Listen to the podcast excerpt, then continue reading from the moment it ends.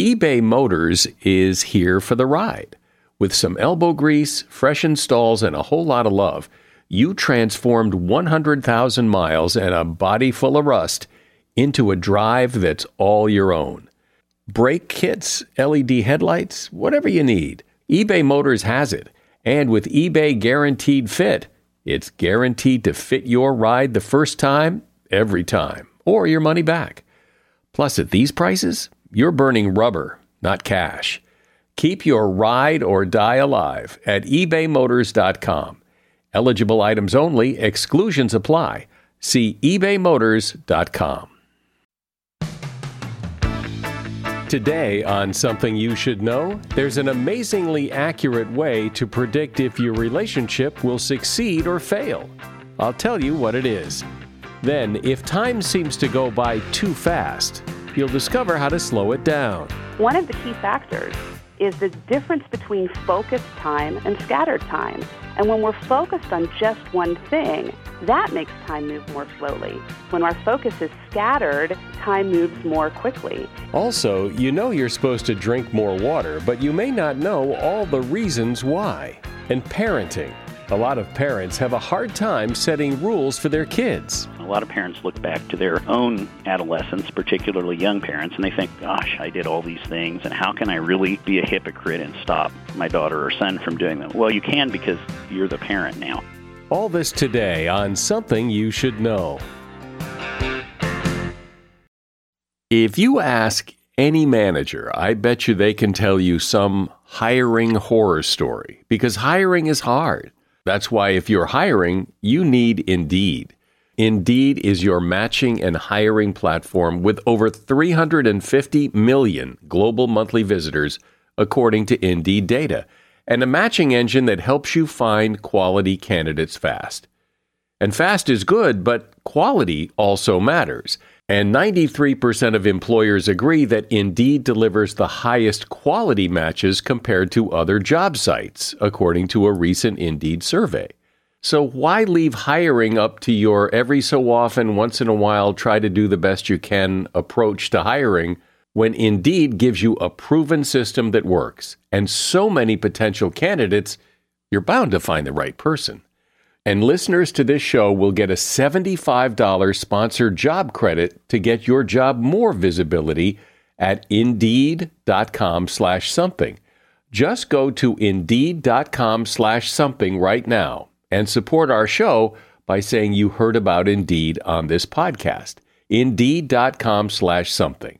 Terms and conditions apply. Need to hire? You need Indeed. Something you should know. Fascinating intel, the world's top experts, and practical advice you can use in your life. Today, Something You Should Know with Mike Carruthers. Hi, welcome to Something You Should Know. As I often remind you, there are show notes for every episode, and you will find the show notes for each episode with each episode on whatever platform you listen on Apple Podcasts, Castbox, Spotify, wherever. But I also like to mention from time to time that we also have a website. It's somethingyoushouldknow.net, which also has the show notes and it has photos of the guests, and my picture is there, and the images of the books that our author guests have written. And there's a contact form if you ever want to get a hold of me, and more. So, once again, the website for this podcast is somethingyoushouldknow.net. First up today, some couples seem happy forever. I'm sure you know some of those couples who have been together a long time and seem just as happy now as when they first got together.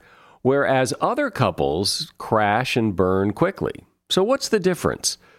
Well, psychologist John Gottman hooked up couples to measure their physical responses when they interacted, and couples who did not get along registered higher heart rates blood flow, and sweat, even during the most benign, mundane conversations.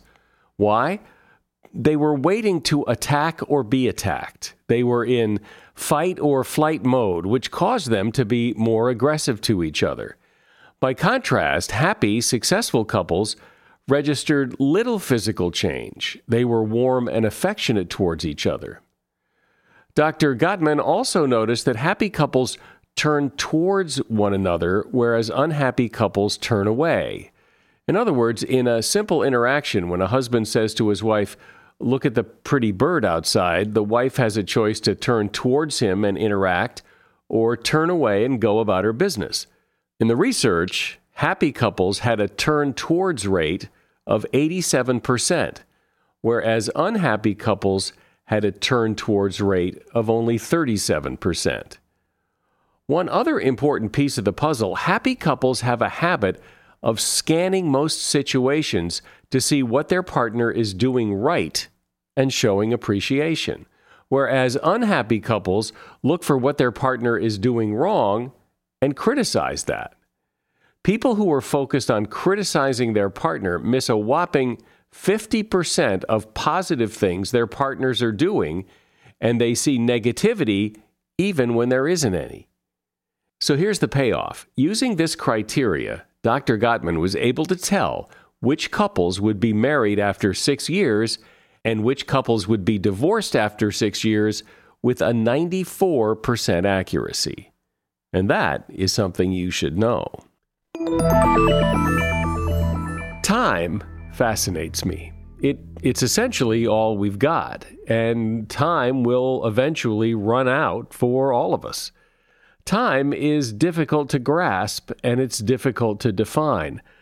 I remember hearing that science has no really good definition for now, for this moment that comes and goes, and now we're in a new moment. And now that's gone too. Generally, when we talk about time, it's how to cram more stuff into it, how do we create more free time, and how can we be more productive with the time we have. But this conversation that you're about to hear is more about understanding the nature of time. Marney Makridakis has a really great book out called Creating Time Using Creativity to Reinvent the Clock and Reclaim Your Life. Hi, Marney. So I think if you were to describe people's experience with time today, it is that there's not enough of it, we're always running out of it, and we need more of it. indeed, indeed. And I think that you're absolutely right, Mike. That is our our knee-jerk gesture right now. We're reaching for more time. What I hope to offer is a sense that we can create a new relationship with time that we can create what we want time to mean in our lives. That it's not something that is just quantitative, that it is qualitative. So that we're not as consumed with how we're spending our time, but what we're receiving from that time as well.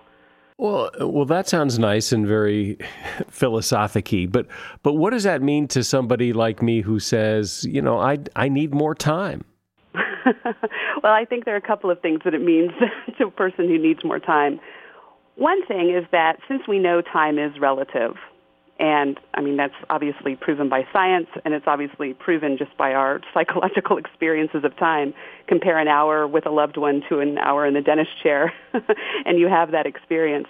Since time is relative, I believe that we can control time's relativity and use some internal tools and practical tools to affect the sense of our flow of time so that when we want time to slow down, when we need more time, whether it's because we're doing something we love and we want to relish it or we need more time to reach a deadline.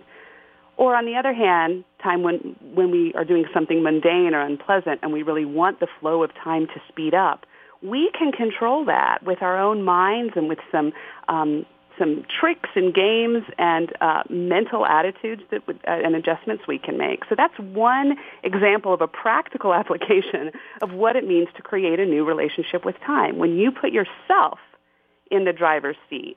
Well, give me a tool. Are, give me a mm-hmm. tool or two. Okay. Well, for example, I think that movement and motion in our bodies is really mirrored and reflected in our, our sense of, of the perception of time our inclination when we're in a hurry is to go fast, right? Hurry, hurry, hurry, fast, fast, fast. When actually, if we slow down and just imagine that you have all the time in the world and just move in a slower, more deliberate pace, that changes our perception. That makes time move slower. And on the other hand, if you're doing something that you just can't wait to get over, you know, our tendency is to kind of drag our heels and go really slow. When on when if you can flip into a physical momentum, you know, get music going, get your body moving, that makes time feel like it's going faster. That's a really simple application that really really does work. Uh, well, just in our everyday moments. It is interesting that when you're doing something you love, time goes by so fast. When wouldn't it be nice if it was the other way around? yes, yes. But it's not. I mean, that's a uni- pretty universal experience that, you know, when you sit down to do something you really love, 10 minutes later, it's four hours later.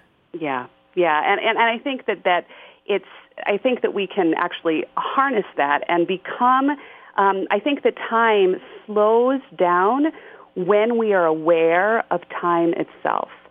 And so I talk about in creating time, reaching a blissful state of being less aware of time itself, but more aware of the present moment. So really honing in on uh, focus, focus on the specifics, taking in your senses, really being here right now, connecting and focusing on one single thing. And that is a wonderful way to make time slow down and give us time that we need. Yeah, because so often we're here and now, but we're thinking about later this afternoon or the meeting tomorrow or, you know, the report we have to write, and we're not really here, we're there. Yeah, one of the, when I did uh, some research with some test groups to test different elements that affect our perception of the flow of time, one of the key factors is the difference between focused time and scattered time. And when we're focused on just one thing, that makes time move more slowly. And as you said, Mike, when our focus is scattered, time moves more quickly.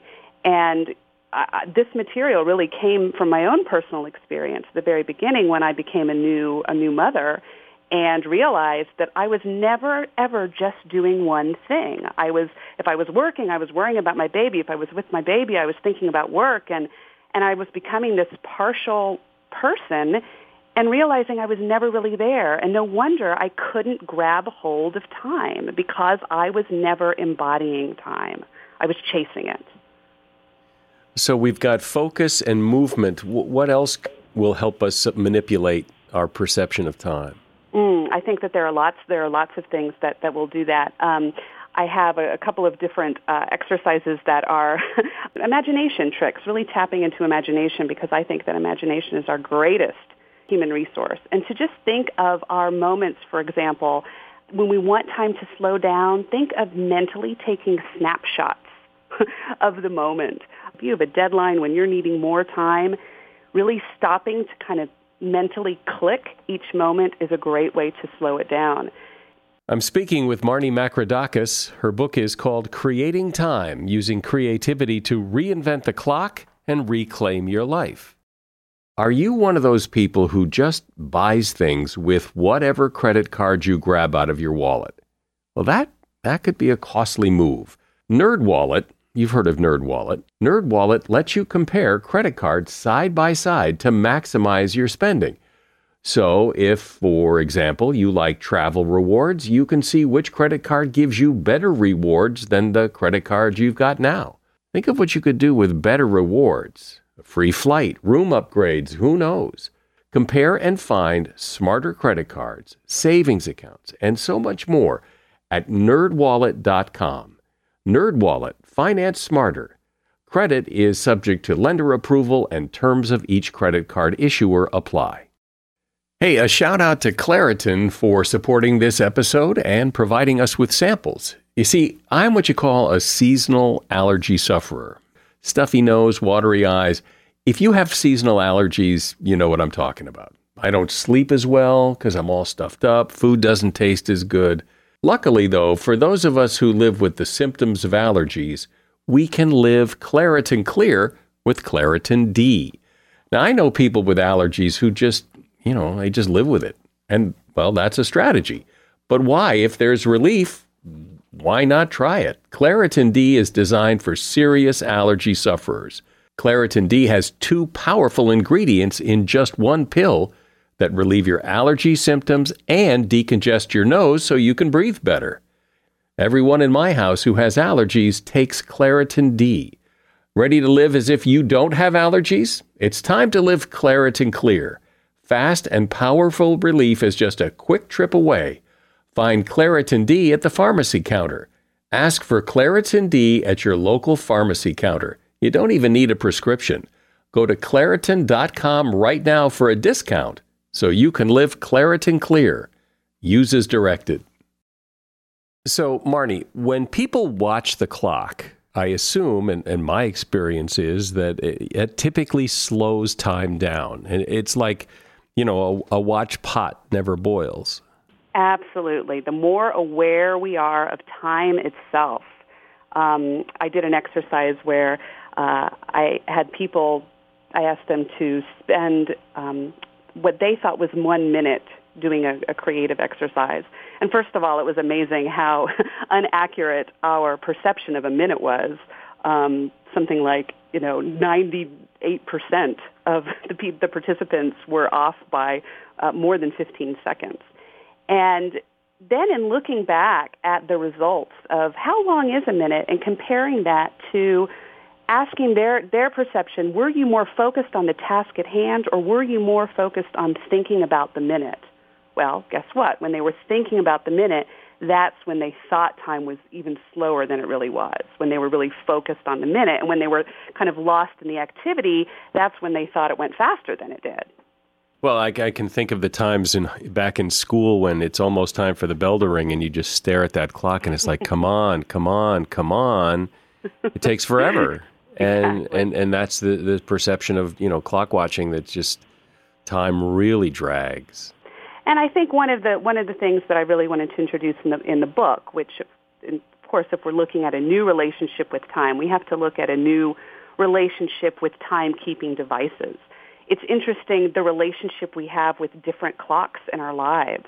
You know, I have a different relationship, I'd say, with the clock on my oven than I do with the clock in my car or the clock on my phone or the clock on my computer. I want to go back to something you said that, you know, when, when you're focused on one thing, that, that time will slow down. But often when you're focused on one thing that you're really into, that's not true. Time goes so fast because you're so mm-hmm. into it. Is there is there any way to when you're doing something you really enjoy and normally time flies by to slow it down and still enjoy it? Yeah, I think that, that what you've what you've tapped on I think is is often a state of flow when we get so absorbed in an activity, it's not even so much that time goes by, so, that it, it's not like we feel that time is going by so quickly. It's that it feels timeless. We lose track of time completely. And that is this, this phenomenon of, of flow. And that's something that I hear from creative people a lot is, you know, how, how can I grasp onto those enjoyable moments instead of thinking, oh, where did the time go? And so um, I think, again, slowing down, focusing, really, really being aware of the moment, taking in the senses. Um, notice everything happening at once. uh, really seeing all the layers, the colors, the motions, the sounds, the smells. These are the things that even when you're doing something that you love, when you want to just expand that moment, take in, take in all of on all of those different levels. Um, sitting with those sensations helps shift that perpetual motion and, and helps us ground us in, in awareness and, and presence. So I think that it is. It's sort of a paradox because we, we do. We want to have that sense of timelessness, but then we wonder where does it go? right. So I think it's finding, it's connecting to flow, being less aware of time itself, but more geared and anchored to the present moment. I heard some advice once that I tried that worked really well for me, and that was to go from a list oriented day to a, a schedule oriented day, to schedule mm-hmm. events by time rather than start at the top of the list and work your way down, because inevitably some of the things near the bottom never get done. Yeah. And yeah. Um, but but maybe the list works for other people. I, I don't know. But I was just wondering if if we structure our day in kind of this prison of between 12 and 1 i mean we're so we're going to do this that that that's that that's too restrictive and that that's making us too focused on the ticking clock rather than flowing with what we need to flow with yeah i think that perhaps what I would recommend is something that is is maybe in between. It's not really a list because I think a list is very, as, as you said, it's very task driven and you know, the reality of a list scheduled day is that often if you assign time values to those items on the list, you'll find that, you know, you're expecting 30 hours of work to happen in an eight hour day because our expectations of time are so skewed so often. So that's, I think, a problem with the list focused day. And I agree with you that that that uh, a, a schedule focused day can also be a bit rigid. And so I think that a key may lie in um, making sure that there are those moments that are unscheduled. In the book, I call it unplanning, so that you have that time to allow your to allow yourself to enter nonlinear space and time because that's where you know that's where the great ideas, the great connections, the synchronicities, that's the terrain where those things lie. That's where meaning lies. And so I think that bringing in unplanned, unscheduled time into every day is so important. I, and I think a, perhaps a, a, somewhat universal experience with people who schedule their day fairly rigidly is they're always running late. Mm-hmm. And some of the some of the best time management advice I ever heard, and I don't remember who it was from, was remember this: nothing takes ten minutes. Mm-hmm. And nothing does take 10 minutes. Nothing takes 10 because minutes. you go uh, print something out and now the printer needs ink or you you know I mean and you didn't count on that or you you know the gas station has a line or and people don't schedule, they don't allow for those things and so they're always running late so they're always feeling stressed which just kind of crushes all creativity it seems. Mm-hmm.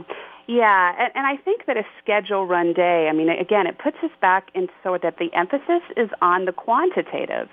And I really want to want us all to see if we can embrace a qualitative sense of time so that rather than being so focused on how long something takes, we can measure time by our experience, how much you learn, how much joy you feel, how relaxed you are. And I do want to clarify that incorporating new qualitative measurements like these, it doesn't mean that we're foregoing linear methods entirely um, as you said, you know, what do I do as a busy guy who needs more time? What I propose is that we become more aware of both kinds of time, qualitative and quantitative. But the qualitative measurements are the ones that are, in the long run, more important. And I think our sleeping hours are a great example. Most of us would prefer to get six hours of really deep, restful sleep rather than nine hours of tossing and turning about. And, you know, we can be aware of the number of hours we sleep, even plan our schedule to, you know, try to ensure that we sleep a number of hours. But we're really more focused on the quality of sleep that we have achieved. And I think that's a great model for evaluating our time. We can be aware of the hours and the minutes that are passed, but the quality of those moments is, is more important. Yeah, it's like at the end of the day, what's more important to have done everything on the list and in the schedule, or to have found that aha moment that because you spent a little extra time at the expense of something else and you feel great about it? I mean, which, yeah. which is the better end of the day? Exactly. Which is the better day, and which which is going to matter? You know that wonderful uh, adage of you know is this going to matter five years from now, ten years from now? which one is going to matter more? Which is going to give you which is going to place you in the life that you want to live. And um, I think that you know we're so driven right now. We're so time based, multitasking. We're doing, doing, doing, and more. But because, as we spoke about before, you know, multitasking is obviously the opposite of focused time. So we're doing more and more, but it feels like time is going by faster and faster. And so we feel like we're doing less and less. We have less satisfaction, less meaning, more frustration, more stress. Yeah. Um, so, yeah, I mean, I think that exactly going back to meaning and what really, really matters. You know, what time is it really? that's that's a uh, something I use for myself to tell the truth about time. I say, well, this has to be done in 10 minutes. Really? Does it really have to be done in 10 minutes? You know, does it really? And of course, sometimes it does, but more often than not, if we really tell the truth about the time that matters, we have a lot more time than we think we do. Which is an optimistic note to end this discussion. Marney Makridakis has been my guest. Her book is Creating Time Using Creativity to Reinvent the Clock and Reclaim Your Life. There's a link to her book at Amazon in the show notes. And thank you for your time, Marney. Appreciate it. Another day is here, and you're ready for it. What to wear? Check. Breakfast, lunch, and dinner? Check. Planning for what's next and how to save for it? That's where Bank of America can help. For your financial to dos, Bank of America has experts ready to help get you closer to your goals. Get started at one of our local financial centers or 24-7 in our mobile banking app. Find a location near you at bankofamerica.com slash talk to us. What would you like the power to do? Mobile banking requires downloading the app and is only available for select devices. Message and data rates may apply. Bank of America and a member FDIC. When you need mealtime inspiration, it's worth shopping Kroger, where you'll find over 30,000 mouth-watering choices that excite your inner foodie. And no matter what tasty choice you make, you'll enjoy our everyday low prices, plus extra ways to save, like digital coupons worth over $600 each week. You can also save up to $1 off per gallon at the pump with fuel points. More savings and more inspiring flavors make shopping Kroger worth it every time. Kroger, fresh for everyone. Fuel restrictions apply. Parenting is definitely different than it used to be.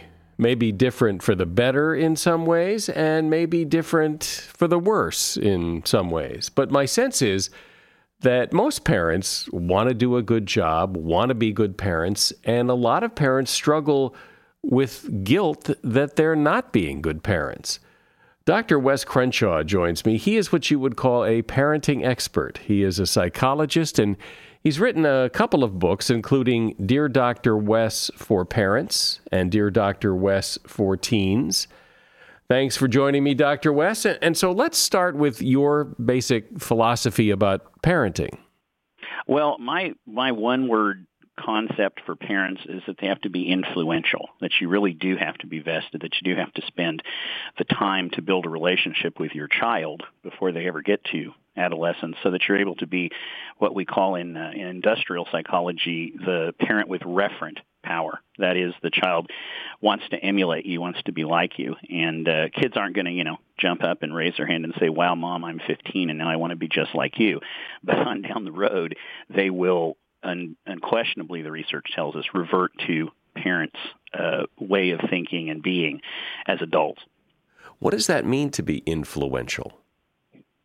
Uh, it means to uh, you don't have to uh, be the authoritarian parent, the the tell everybody what to do, but you have to be the authoritative parent, the parent that the child believes has something worth contributing, and that takes a lot of relationship and a lot of investment and time. It means that you are an important part of your child's life, whether they will admit to that as a teenager or not.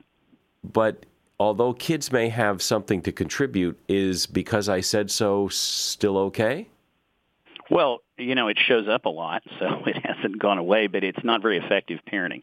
Uh, kids, you know, one of the core ideas in psychology right now is what we call cognitive behavioral therapy, which is the idea that we change how we think about things more than we necessarily are going to change the things. And so kids to develop a, a, a cognitive structure, an idea of how they are and why they're behaving the way they are, have to understand why parents are thinking the way they're thinking. And if you tell somebody, uh, you have to do that because I said so, that's what we call legitimate power. I'm the parent. And, you know, you can get away with that for a while, but eventually that's not what kids want to follow. That's not the discipline they want to follow. What's the discipline they want to follow? Well, as a teenager, of course, they want to follow their own discipline, but they're going to follow a parent's discipline when it seems to come with some wisdom and with some sensibility, and when it comes from a parent who is respectable. A lot of parents like to uh, uh, opine on being respected by their kids, but uh, the better thing to focus on is being respectable, and kids will let the parent have influence over the long haul when they see the parent as respectable as someone they would like to be like. And how do you do that? Well, again, you've got to be really active. Too many parents are awful busy today to really notice uh, on a daily basis what their kids are doing, uh, particularly with teenagers. An awful lot of parents love to rely on uh, trust the idea that you you know you have to be able to trust your child and that tends to be more convenient for the parent than it does effective for the child it makes it easier to not have to be as vested and so parents have to be involved with their kids they have to know their kids friends and they have to you know have the kids over to their house and be a, a daily part of a teenager's life. And now, again, teenagers aren't going to jump up and thank you for that. But in the longer run, they look back and see that some pretty good parenting. Do you think that, that kids are basically trustworthy and, and not not necessarily just teenagers, but but uh, or to be trustworthy, must you kind of uh, mature into an adult to understand what that actually means?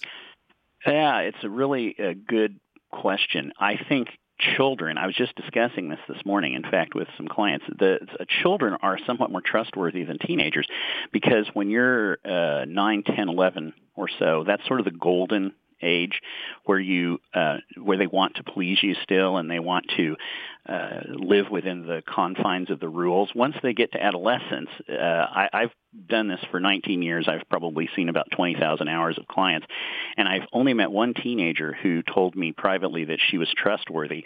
And after she came back from college, I met with her, and she said, "Oh, you know, I was just lying about that." So it, it, teenagers know they're not trustworthy. It's the parents who want to believe in that. And uh, the, it, what you can learn to do, some kids have better judgment than others. So when they're off doing things where they're not supposed to be doing them, when they're not supposed to be doing them, maybe they won't make the really bad decision. And part of knowing your kid is knowing, you know, what their judgment is like without giving yourself over to this idea of blind trust. But that sense of judgment, does that come because in, in families, where theoretically people, ha- the children have come up kind of in the same way by the same parents, and some of those kids in the family might be a lot more trustworthy and trustable than others in the family. So where does that come from? Uh, that's such a good point. Even within the same family, each kid you know, needs their own parenting manual. It's why it's so hard to write a parenting manual. And what parents have to do is learn to read and understand their kid, which is part of that very active involvement. And some kids sort of lean towards the inattentive side, even if that's not really a diagnostic uh, situation, and some kind of lean towards the anxious side. And certainly the anxious ones end up being usually more trustworthy, if you will, or more reliable than do the ones who lean towards the inattentive side because they just simply don't care as much what other people think. So you're absolutely right. There's variance inside a family and oftentimes parents get on a parenting model or have read something in a book that, you know, gives them these kind of solid steps, these specific steps, and then they try to apply that. Uh, to all their kids and they can't figure out why it works on some and doesn't work on others. What do you think about? I mean, should parents have expectations of children and and and feel comfortable knowing that those expectations will be met, or is it part of being a kid to challenge those expectations? Well, yeah, that's that's all of the above, and well put. The uh, the, I, I encourage parents to sort of have two ex, sets of expectations. Their external or public expectations and their internal or private expectations. And so it's okay to express to your child, I don't believe you should drink. Uh, I don't believe that you should be involved in premarital sex or whatever your set of values happens to be. And, and I'm going to hold you to that, and I'm going to give you consequences if I find out otherwise. But the internal expectation has to be to realize that there's going to be some of that as part of adolescence. There's going to be a push against those values. And that's what brings you to the really important uh, point of parenting, and that is not to take anything personally. Uh, parents who get confused about their expectations and really buy into every one of those high expectations are going to be sad and disappointed. And then the kids feel that and the kids feel that they are uh, inadequate and then that just starts a battle between parent and child. Yeah, I remember hearing someone say that, you know, every parent before they're done being a parent is becomes disappointed in their child that that kids do let you down.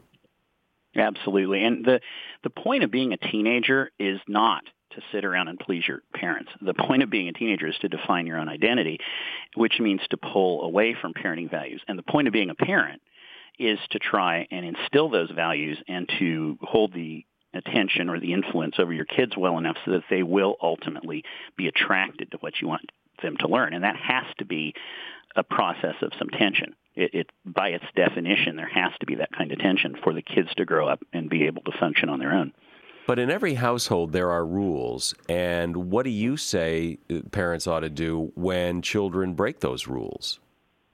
Well, I'm a big fan of the of consequences, of the natural and logical consequences. I think parents, where parents struggle at times, is they forget that their job is to do parent things, and teenagers' jobs are to do teenager things. And parent things are setting rules and enforcing them. And a lot of parents look back to their own adolescence, particularly young parents, and they think, oh, you know, gosh, I did all these things, and how can I really be a hypocrite and stop my daughter or son from doing them? Well, you can because you're the parent now. And it's often hard for people to really make that conversion. You can't live your life today as a hypocrite and be an alcoholic or be violent and expect your children to not follow that, but you sure don't have to worry about who you were as a teenager. Now is the time you can stand up and set those rules and enforce them, but just don't take the infractions personally because that's not what the kids mean. They don't mean to hurt you with their bad behavior. Always? Oh, I you know, you when I say this, there are kids who will tell you I want to hurt my mom because I hate her so much. But right, right. That's just anger. And if parents respond to that and say, well, see, she hates me, and you'll see this a lot, you know, that's just talk. That's just angry talk. And people say a lot of things they don't mean, and teenagers being at the top of the list. And so parents have to step back and take a breath and realize that's just part of the growing up. So do they really want to hurt the parent? I have seen some of the worst parents ever and the child runs away from home and goes into foster care or whatever. And the minute that parent is sick or at any risk, that child will make a beeline to that parent so fast you wouldn't believe it. And so the kid wants to love the parent. Uh, and even if that's not a parent, sometimes it, it's the truth. It is hard though not to when a when a child screams at you, "I hate you." It's hard not to take that personally. I mean, this is your own flesh and blood that you raised, and now he's screaming at you that he hates you. Oh, sure. Uh, it's a lot easier for you and I to set these good ideals than it is to live with them every day. But that is what parents should aspire to. And being able to manage emotional reactivity in parenting is important because, you know, it's it's a bad day if the child and the parent are competing for who's the most upset at home. Uh, the parent always needs to win that one. And even if it takes a walk around the block or a lot of deep breathing exercises or any other method, the parent is the adult and should have the maturity to maintain the emotional stasis in the home. The kids can't be expected to, to do that. Do you think that, that in a family that there are kids who are just more prone to behave and and and be compliant and and want to please their parents and and there are just those kids who don't Sure. And birth order, the, the, the psychologists who are really interested in birth order will always explain it that way. And there's something to be said for that. If the oldest child may tend to be the one that's the leader, the more responsible. But the way I look at it is, again, you have are the kids who lean to the anxious side and the le- kids who lean to the inattentive side. And the more anxious a kid is, the more they will want to please the parent because they are fearful of losing that relationship. And so one brother may be worried about that and he will be the pleaser and the one that's always comforting and the one who doesn't misbehave and the one who gets the good grades. And then you have the other one who just doesn't care as much. And he's the rebel and the one that stays out late and the one who yells, I hate you. So parents are often just, you know, blown away by that. They can't figure out why Billy is one way and Susie is the other. And we think we raised them the same. Well, I appreciate that. You know, I don't, I don't think any parent thinks they've got it nailed, that they've got parenting all figured out. There are always questions. There are always people wondering, you know, am I doing the right thing? And it's good to get some real common sense advice. Dr. Wes Crenshaw has been my guest. He is a psychologist and author of a couple of books, including Dear Dr. Wes for Parents and Dear Dr. Wes for Teens. There's a link to his books in the show notes for this episode of the podcast. You probably cannot count the number of times somebody has told you that you really should drink more water. Yeah, we all know we're supposed to drink more water, but besides quenching your thirst and having no calories, what does water do for you? Well, it turns out it does a lot. Your kidneys don't have to work so hard to clean your blood. The kidneys are supposed to flush out toxins, and you make it a lot easier for them to do that when you give them plenty of water to flush things with. Your muscles will feel less fatigued when you drink water. When your muscles don't get enough fluids, they shrivel, and this causes muscle fatigue. Drinking an adequate amount of water energizes your muscles and helps them to perform at their highest level. You'll also look a lot better. Dehydration makes your skin look and feel drier because when you're dehydrated, your body pulls moisture from your skin to hydrate your organs, and this ends up making your wrinkles look deeper and can even make your eyes look sunken in. You'll also be less hungry. Drinking a lot of water and also eating food that is high in water content helps you feel hungry less often. And since water is such a high volume liquid, it also helps keep your stomach full longer than other drinks do. And that is something you should know. A reminder that if you ever hear an advertiser on this podcast and they have a special promo code or a special website for you to go to, all of that information is in the show notes for that episode. So you don't have to stop what you're doing and write it down. You will always be able to find promo codes and websites in the show notes. I'm Mike Carruthers. Thanks for listening today to Something You Should Know. The Bigger Pockets portfolio of podcasts are worthy of your investment. We're having a real conversation as real real estate investors. New episodes available every day. It's important to buy where it makes money and not necessarily where you want to travel to. Bigger Pockets, On the Market, Rookie Real Estate, or Money Podcast. The purpose of flipping is to create more cash so then you can reinvest into other types of properties. The Bigger Pockets Podcast on YouTube or wherever you listen.